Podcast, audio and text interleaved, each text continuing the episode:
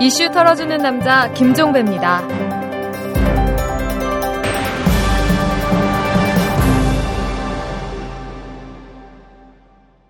3월 21일 수요일에 전해드리는 이탈남입니다.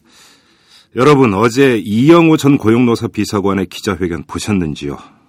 연신 격앙된 목소리로 호통을 치던데요. 저는 이런 생각을 했습니다. 무엇한 사람이 성을 낸다. 우리 속담에 이런 말이 있죠. 바로 이 속담을 떠올렸습니다. 그럼에도 불구하고 이영호 전 비서관의 기자회견은 의미가 있었던 것 같습니다. 크게 두 가지 점에서 그런데요. 첫째, 이영호 전 비서관 덕에 판이 커졌습니다. 그 사람이 격앙된 목소리로 호통을 치는 바람에 국민들 귀를 쫑긋거리게 만들었고 시선도 집중시키지 않았습니까? 판이 커졌습니다. 그런 점에서 이영호 전 비서관에게 고마움이라도 표해야 할 것 같습니다. 그리고 둘째, 이번 사건을 자기 선에서 끊으려고 애쓰는 모습을 보면서 윗선이 있다는 심증을 더욱 굳히게 만들었죠. 사실 이 점은 이영호 전 비서관이 아무리 끊으려 해도 끊어질 수 없는 점이긴 합니다만, 아무튼 그의 몸부림 덕분에 윗선에 대한 세간의 관심을 더욱 증폭시켰습니다. 이 점에 대해서도 이영호 전 비서관에게 감사의 뜻을 전해야 할 것 같습니다. 이 정도로 하죠. 더 이상 대꾸하고 응수하면 입만 아프니까요. 이영호 전 비서관의 상식에서 일탈한 발언 하나하나에 반응할 필요는 없고요. 대신 새로운 사실 한 가지를 추가로 전해드리겠습니다. 이영호 전 비서관이 끊으려 했던 바로 그 선과 관련된 것입니다. 잠시 털기 전 뉴스 전해드리고 시작하도록 하겠습니다. 민주통합당의 박영선 최고위원이 오늘 4.11 총선 공천에 불만을 드러내면서 최고위원직을 사퇴하려 한다, 이렇게 밝혔습니다. 박영선 최고위원은 그동안 민주당이 공천 과정을 겪으면서 국민들에게 실망을 드리고 기대에 미치지 못했으며 내부에서 봤을 때 공명정대하지 못했던 것도 사실이라면서 이같이 말했는데요. 박영선 최고위원은 또 때때로 공천 기준이 원칙이 아닌 사람에 따라 왔다 갔다 했던 부분도 있었다면서 한명숙 대표는 원칙을 가지고 열심히 해보려 하는데 당 안팎의 보이지 않는 손에 의해 한 대표가 흔들리는 것을 봤다고 주장을 했습니다.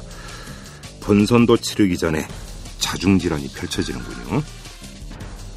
북한이 김정일 국방위원장이 사망하기 전인 작년 12월에 이미 이 광명성 3호 위성발사 계획을 미국에 통보했던 것으로 알려졌습니다.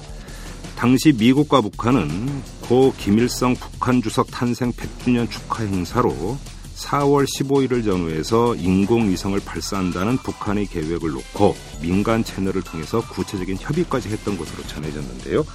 워싱턴 소식통은 김정일 사망 사흘 전인 작년 12월 15일에 북한 당국자가 위성 발사 계획을 미국에 통보했다면서 당시 북한과의 협의에 나섰던 미국 측 민간 채널 관계자는 내가 보기에 오바마 행정부는 위성 발사를 유엔 결의 직접 위반으로 간주할 것이라고 경고하고 이런 사실을 미국 행정부 당국자에게도 전했던 것으로 안다, 이렇게 말을 했다고 합니다. 북한의 속내를 한마디로 정리하면 쏘긴 쏴야겠고 파국은 막아야겠고 이런 것인 것 같습니다. 2007년 대선 당시 BBK 의혹을 제기한 김경준 씨의 기획 입국설 근거가 됐던 가짜 편지를 쓴 당사자인 신명 씨가 홍준표 전 한나라당 대표가 가짜 편지에 대한 진실을 밝히고 국민들에게 사과해야 한다고 주장을 했습니다. 신 씨는 당시 가짜 편지를 김경준 기획 입국의 증거라면서 언론에 공개했던 홍준표 전 대표가 편지의 입수 경위를 털어놓아야 한다면서 한국 검찰도 홍 전 대표를 상대로 그때 공개한 편지 출처와 누가 편지를 쓰라고 사주했는지 수사해야 한다고 주장을 했습니다.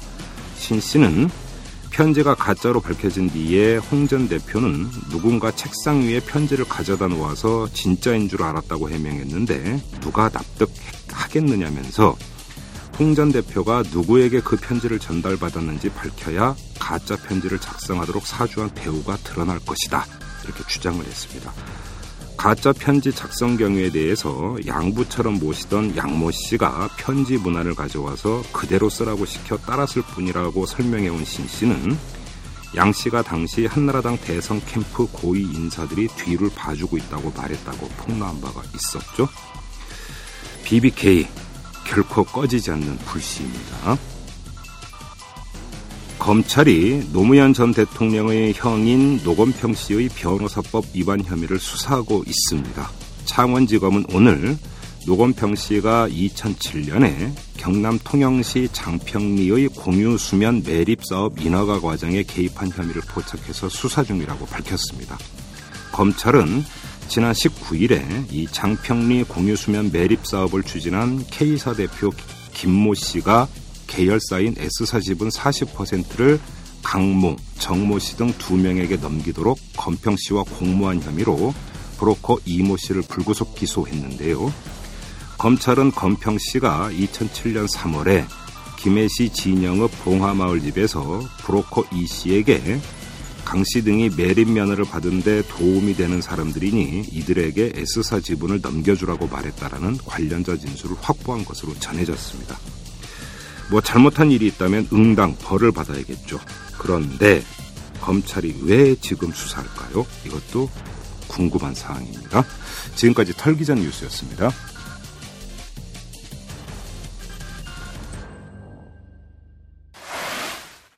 데일리 팟캐스트 방송 이슈 털어주는 남자는 월요일부터 금요일까지 매일 오후 5시 30분 아이튠즈에 업로드됩니다. 스마트폰에서 다운로드하시거나 아이튠즈 또는 오마이뉴스 이털남 페이지를 통해서도 쉽게 들으실 수 있습니다. 털게 참 많은 세상이죠? 트위터 아이디 오마이탈탈로 많은 물음표 던져주세요. 이털남 아저씨가 시원하게 털어서 느낌표로 만들어드립니다.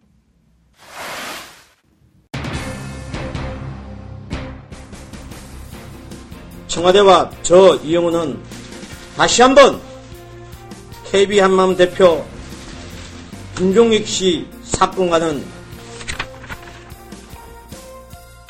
아무런 관련이 없음을 명백히 밝히는 바입니다. 아울러 민정수석실도 무관합니다. 저는 KB 한마음 사건이 발생한 후 공직윤리지원실 직원들이 여론의 문매를 맞아 우왕좌왕하는 것을 보고 아끼는 최종석 행정관에게 컴퓨터 하드디스크에 있는 내용을 철저히 삭제하라고 지시하였습니다. 자료 삭제에 관한 모든 문제는 바로 제가 몸통입니다. 저의 모든 책임을 물으시기 바랍니다. 이영호 전 비서관이 어제 기자회견을 하면서 그토록 끊으려고 했던 선, 자신을 몸통이라고 자칭하면서 청와대는 아무런 관련이 없다면서 지키려 했던 선, 이 선과 관련된 사실 하나를 공개하겠습니다. 이영호 전 비서관은 민정수석실은 무관하다 이렇게 주장을 했는데요. 전혀 그렇지 않습니다. 오늘 공개할 내용은 바로 민정수석실과 관련된 내용입니다. 뭐 이미 밝혀진 바 있습니다. 이 장진수 전 주무관의 증언과 최종석 전 행정관 녹취록 등에서 청와대 민정수석실이 검찰과의 조율 창구를 했다라는 발언이 여러 차례 등장을 했죠. 이뿐만이 아닙니다. 민정수석실의 장성명 공직기강 비서관이 장진수 전 주무관에게 입막음용으로 5천만 원을 건넨 사실도 저희 이털남이 폭로한 바 있습니다. 하지만 이게 전부가 아닙니다. 저희 이털남이 확보한 녹음 파일을 보면 여러 경로를 통해서 민정수석실이 다시 등장을 합니다. 이 민정수석실이 검찰 수사를 조율하는 창구 역할을 넘어서 법원의 판결까지 조율을 시도하는 창구 역할을 한 게 분명히 드러납니다. 자, 우선 이인규 공직윤리지원관의 후임자였던 유충렬 전 공직복무관리관의 말부터 들어보시죠. 지난해 3월 16일, 그러니까 장진수 전 주무관 등에 대한 2심 판결을 한 달 정도 남겨놓은 시점에 장진수 전 주무관과 통화하면서 한 말입니다.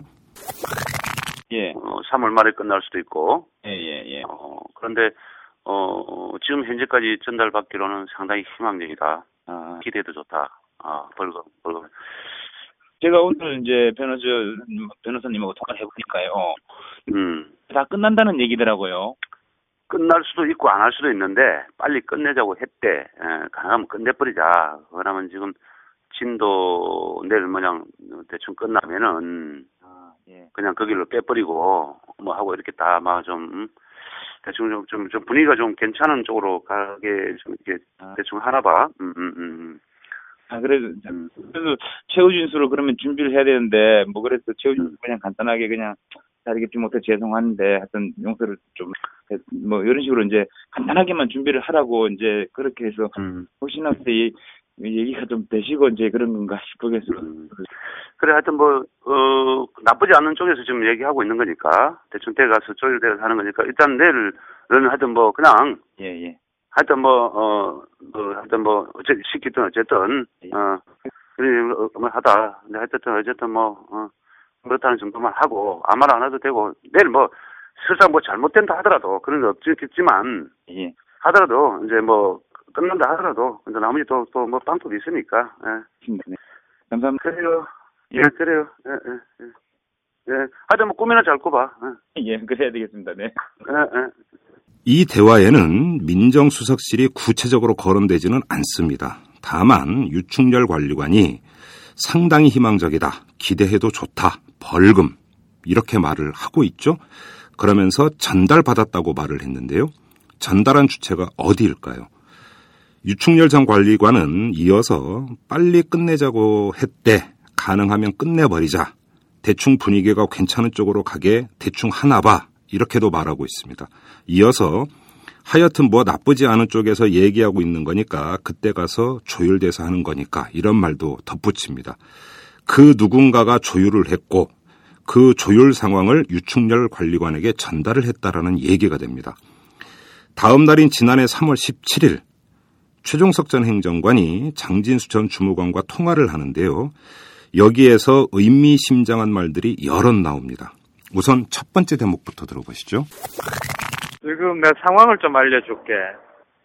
그 진경락 과장이 그간에 오늘 재판 과정에서 이제 증인 신청을 쭉 해가지고 뭐 청와대 수석도 세우겠다 뭐 이렇게 이제 난리를 쳤거든. 그 이유는 뭐냐면은 본인은 억울하다. 그래가지고 그런 부분들을 소명하지 않고서는 못 가겠다. 뭐 이런 식의 이제 계속 이야기를 해가지고 지금 재판이 막바지 단계고 재판부도 설득하고 있는 이런 상황인데. 이걸 그렇게 해가지고 당신한테 득이 될 게 또 뭐가 있으며 그렇다고 당신이 이제 뭐 혐의를 벗을 수 있는 것도 아니지 않느냐. 라고 이제 쭉 설득을 하고 설득이 어느 정도는 됐는데 막판에 지금 뭐라고 고집을 부리느냐면 장진수에 대해서는 증인 신청을 하겠다 지금 이런 입장이야. 돼요. 그래갖고 내가 너한테 시켰냐. 그거 아니지 않느냐. 이제 이걸 묻겠다는 거야. 그래가지고 그 지금 말이 안 된다. 그리고 장진수는 여태까지 본인도 그렇게 희생을 하고 참아왔는데 당신이 그렇게 하면 말이 되느냐라고 해서 지금 다시 변호인들이 들어가서 지금 오전 중에 설득하고 있는 중이거든. 최종석 전 행정관은 재판을 받고 있던 진경락 전 기획총괄과장이 자신은 증거인멸을 지시한 적이 없다고 주장을 하면서 장진수 전 주무관을 증인으로 세우려 한다고 전하는데요. 여기서 놓쳐서는 안 될 한마디를 던집니다. 진경락 전 과장이 청와대 수석들을 증인으로 세우겠다 뭐 이렇게 난리를 쳤거든 이렇게 말을 하고 있습니다. 이상하죠?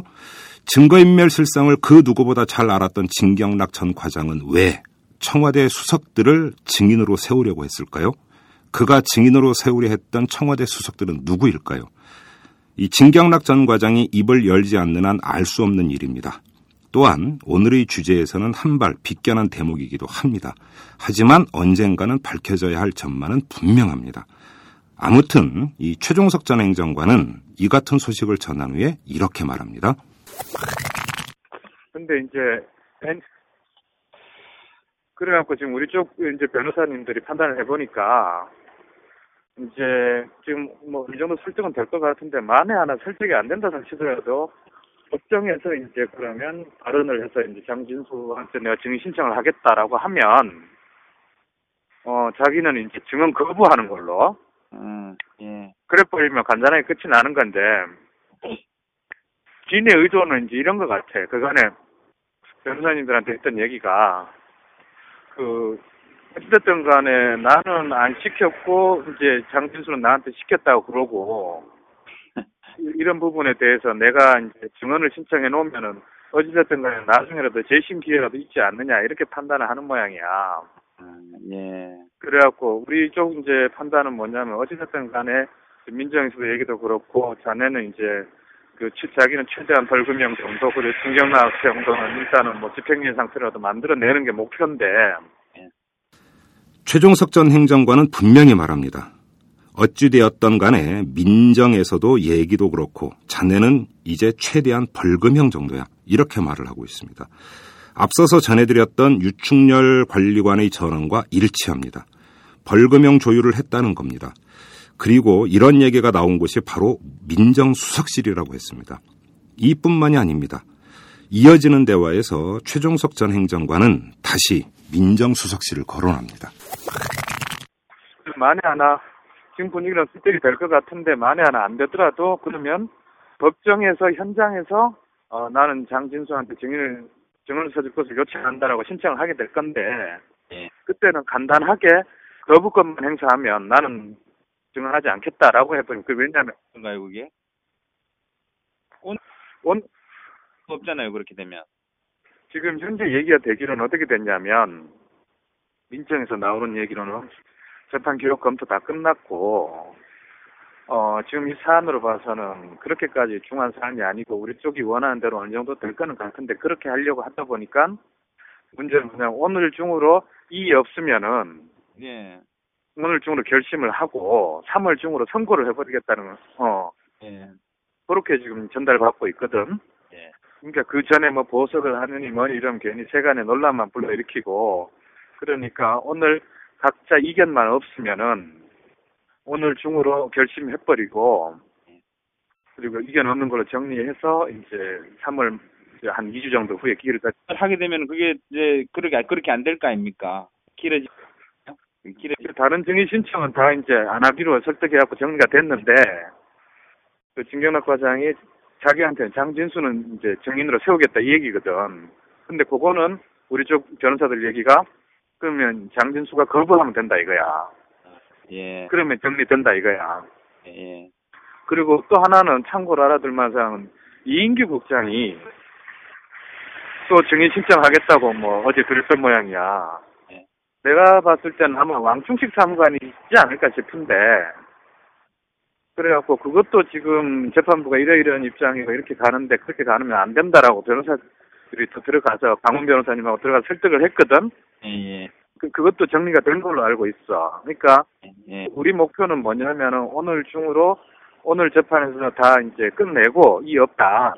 예예. 그래서 끝내고 3월 말에 바로 2주 후에 재판부는 큰 부담 없는 상태에서 바로 선고를 해버리겠다는 거거든. 예. 다시 한번 전해드릴까요? 이 최종석 전 행정관의 말은 이렇습니다. 민정에서 나오는 얘기로는 재판 기록 검토가 다 끝났다 이런 말이었습니다. 아무리 좁게 해석을 하더라도 민정수석실에서 재판 진행 과정을 아주 세심하게 체크하고 있었다. 이런 얘기로 들릴 수 있습니다. 왜 그랬을까요? 증거인멸 사건과 전혀 관련이 없는 청와대 민정수석실이었다면 이렇게까지 주도 면밀하게 아주 꼼꼼하게 재판 과정을 살피고 나아가서 조율을 시도했을까요? 민정수석실이 증거인멸 사건과 관련이 없었다고 한다면 왜 민정수석실은 재판을 체크하고 법원 기류를 들여다봤을까요? 이것만이 아닙니다. 이 민정수석실 얘기는 그 다음 날인 지난해 3월 18일 또다시 나옵니다. 최종석 전 행정관이 장진수 전 주무관과의 통화에서 또다시 민정수석실을 거론을 합니다. 그때는 뭐 이랬다고 했어요. 일부러 전화 안 했고 욕봤다. 아이고. 무슨 말씀이세요?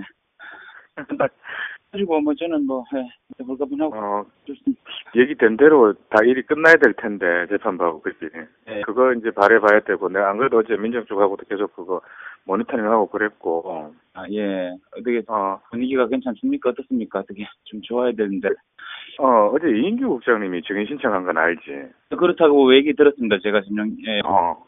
들었고, 예. 근데 난 그 이제 시그널을 어떻게 봤냐면, 그것만 아니면 원래 3월 안으로 선고하고 끝내겠다, 이제.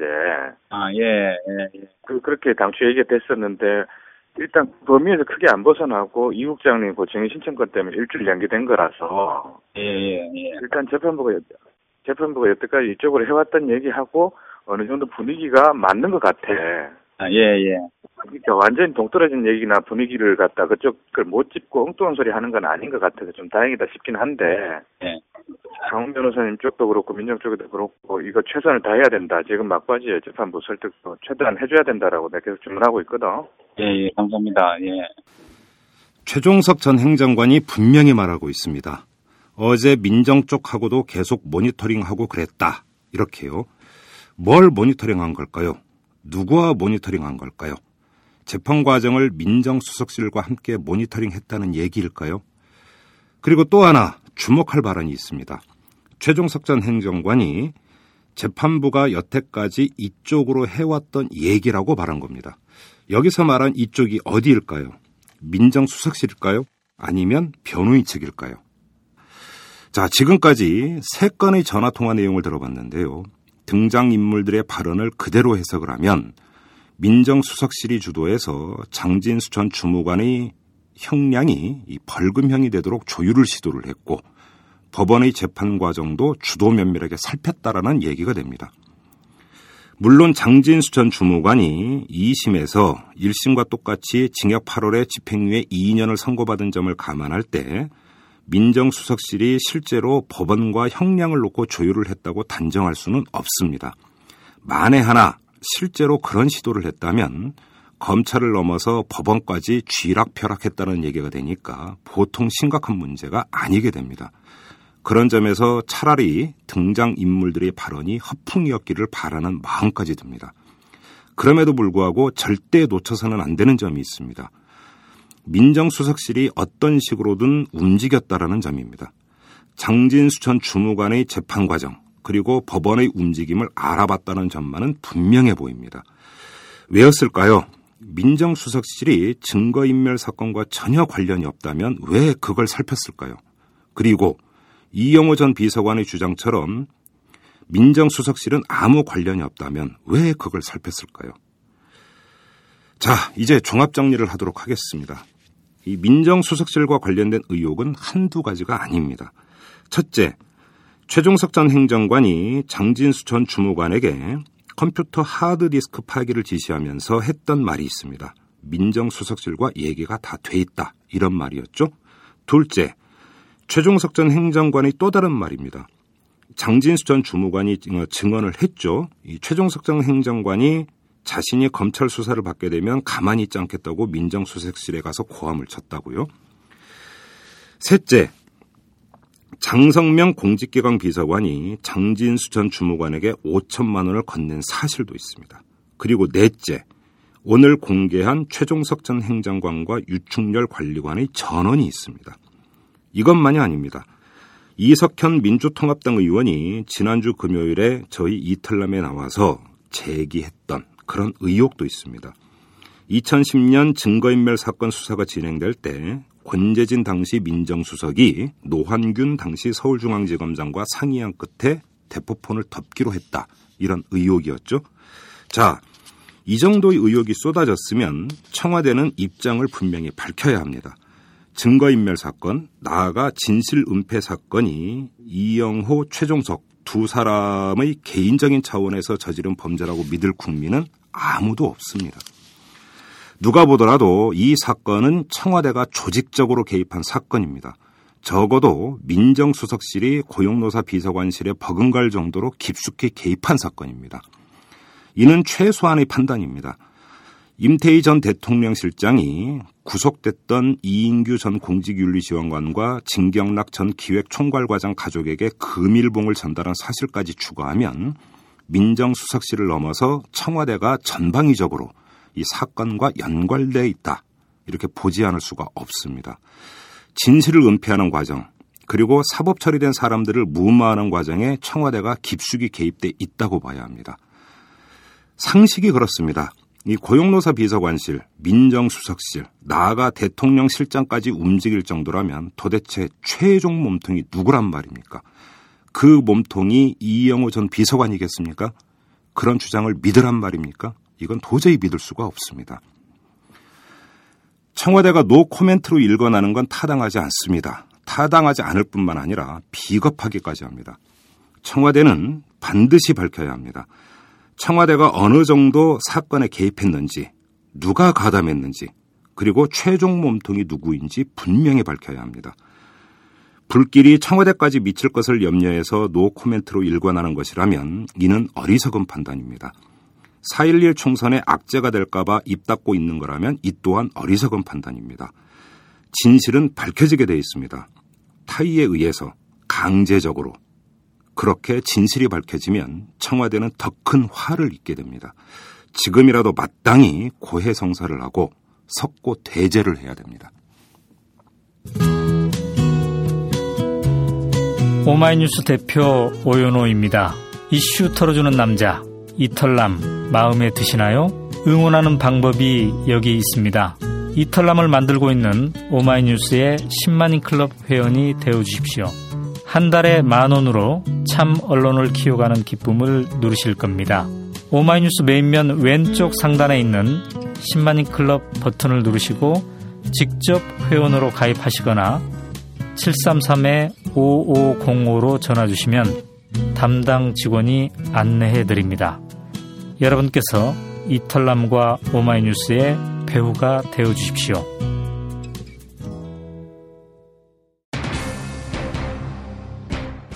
이영호 전 비서관 얘기로 시작했으니까 마무리도 이 사람 얘기로 하겠습니다.